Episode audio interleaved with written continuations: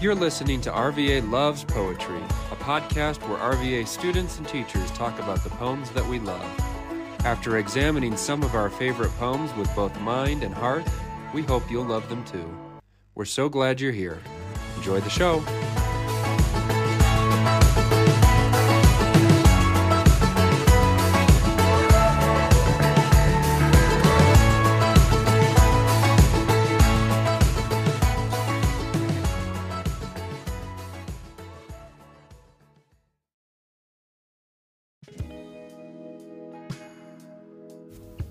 Hi, welcome back to RV Loves Poetry.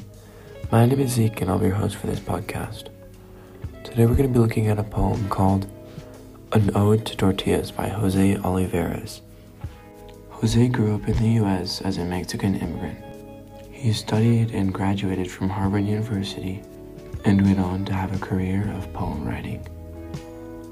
Some of the things we see that are reflected in this poem is he talks about migrating and how migration is just a key part of being a Mexican. You might want to keep that in mind as reading this poem. An Ode to Tortillas by Jose Olivarez. There's two ways to be a Mexican writer that we've discovered so far. You can be the Mexican writer who writes about tortillas or who writes about croissants instead of the tortillas that are on their plate. Can you be a Mexican writer if you're allergic to corn? There's two ways to be a Mexican writer that are true and tested. You can write about migration, or you can write about migration. Can you be a Mexican writer if you've never migrated? If your family never migrated? There's two ways to be a Mexican writer.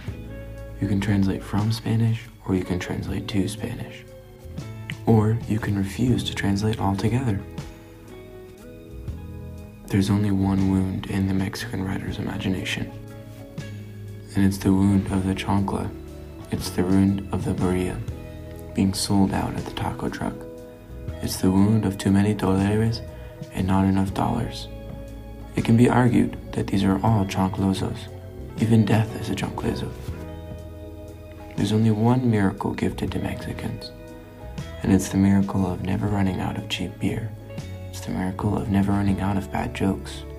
There's infinite ways to eat a tortilla, made in the ancient ways by hand and warmed on a comal, made with corn or with Taco Bell plastic. What about flour tortillas? Flour tortillas count if you ask San Antonio. My people, I'm poly with the tortillas. You can eat tortillas with your hands or roll them up and dip them in caldo like your mom does. You can eat them with a fork and knife like my bougie cousins do.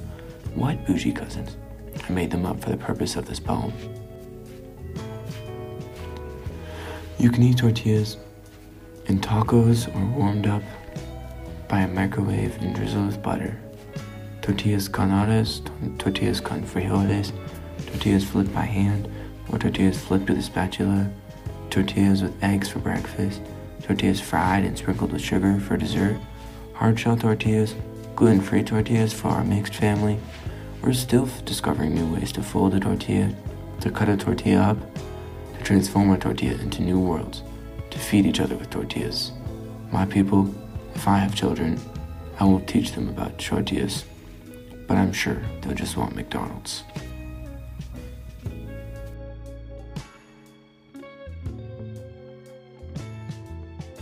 In this poem, over and over again, Jose is making generalizations based on his experiences as a Mexican.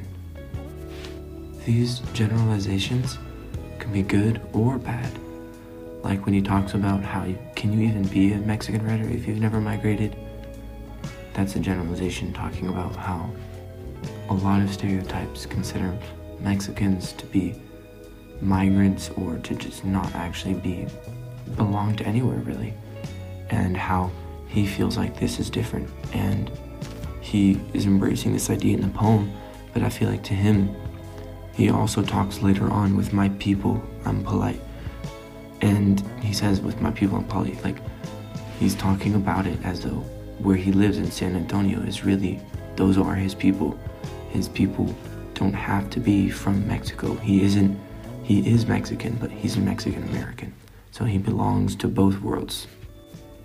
Another generalization he makes is you can you can either translate from Spanish or to Spanish or just not translate at all. But we, I mean, we know that's not true. You can just, there's lots of other languages you can translate to.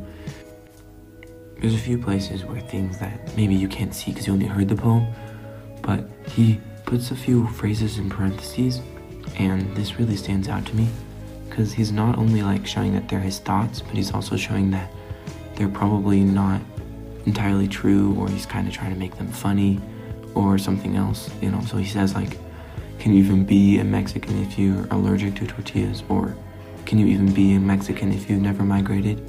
Um, all these things are t- definitely just stereotypes about Mexicans, and like, I guess for him the tortillas one is like he feels like tortillas are such a big part of being a Mexican. He probably has some experience with people who are allergic to corn and to tortillas, and I would guess that he feels really bad for them, and that's kind of the reason why he throws this in there. Now I'm just gonna give you a few prompts to just think about about this poem, and I'll elaborate on a few things that I've noticed about them whenever I thought about them. Maybe try thinking about a time when you've migrated or had to speak another language other than your own? How did you feel? Was it hard? What did you find easier and what did you find harder for yourself? Um, yeah, I have a bit of experience with this because I've grown up in Africa and overseas, but I know a lot of people haven't really experienced a lot of this because people just live in their own culture with their own families and stuff. Um, ever since I was a kid, I've moved like many times. And when I was four, that was the first time we moved, and we moved all the way to Africa from America, where I grew up. And that was a really hard adjustment for me because I didn't know anybody there, and it was just a hard time. But I realized now, when I look back, that the things that I thought were hard are the things that I find enjoyable now. Like, speaking new languages and stuff, it's actually quite, it's always interesting to me learning how other people speak and what the differences are between their languages and English.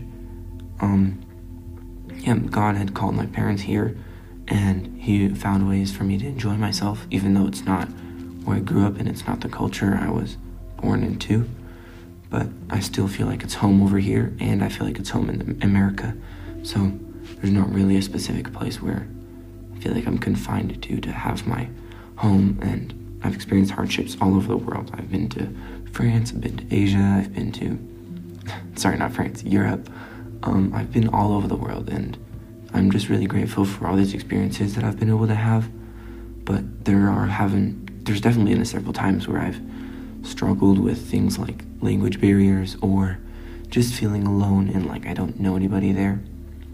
But the things I have found easier is if you find your family anywhere in the world, you can always just be with them instead of like really feeling terrible and just experiencing the bad thing. You can choose to dwell on what's good and what God has given you and how your family is just a wonderful anchor amidst all of that.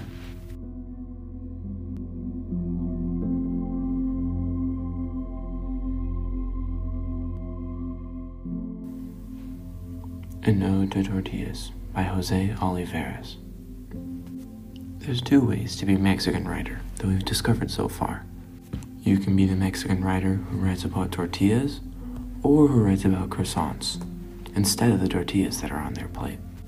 Can you be a Mexican writer if you're allergic to corn? There's two ways to be a Mexican writer that are true and tested.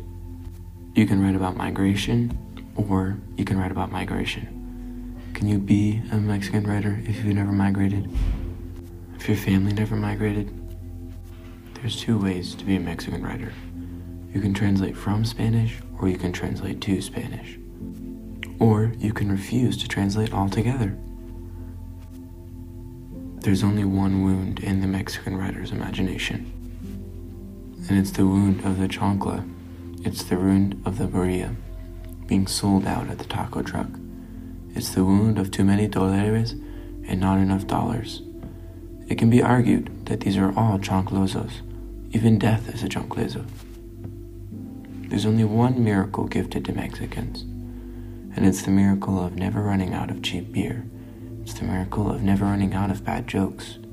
There's infinite ways to eat a tortilla.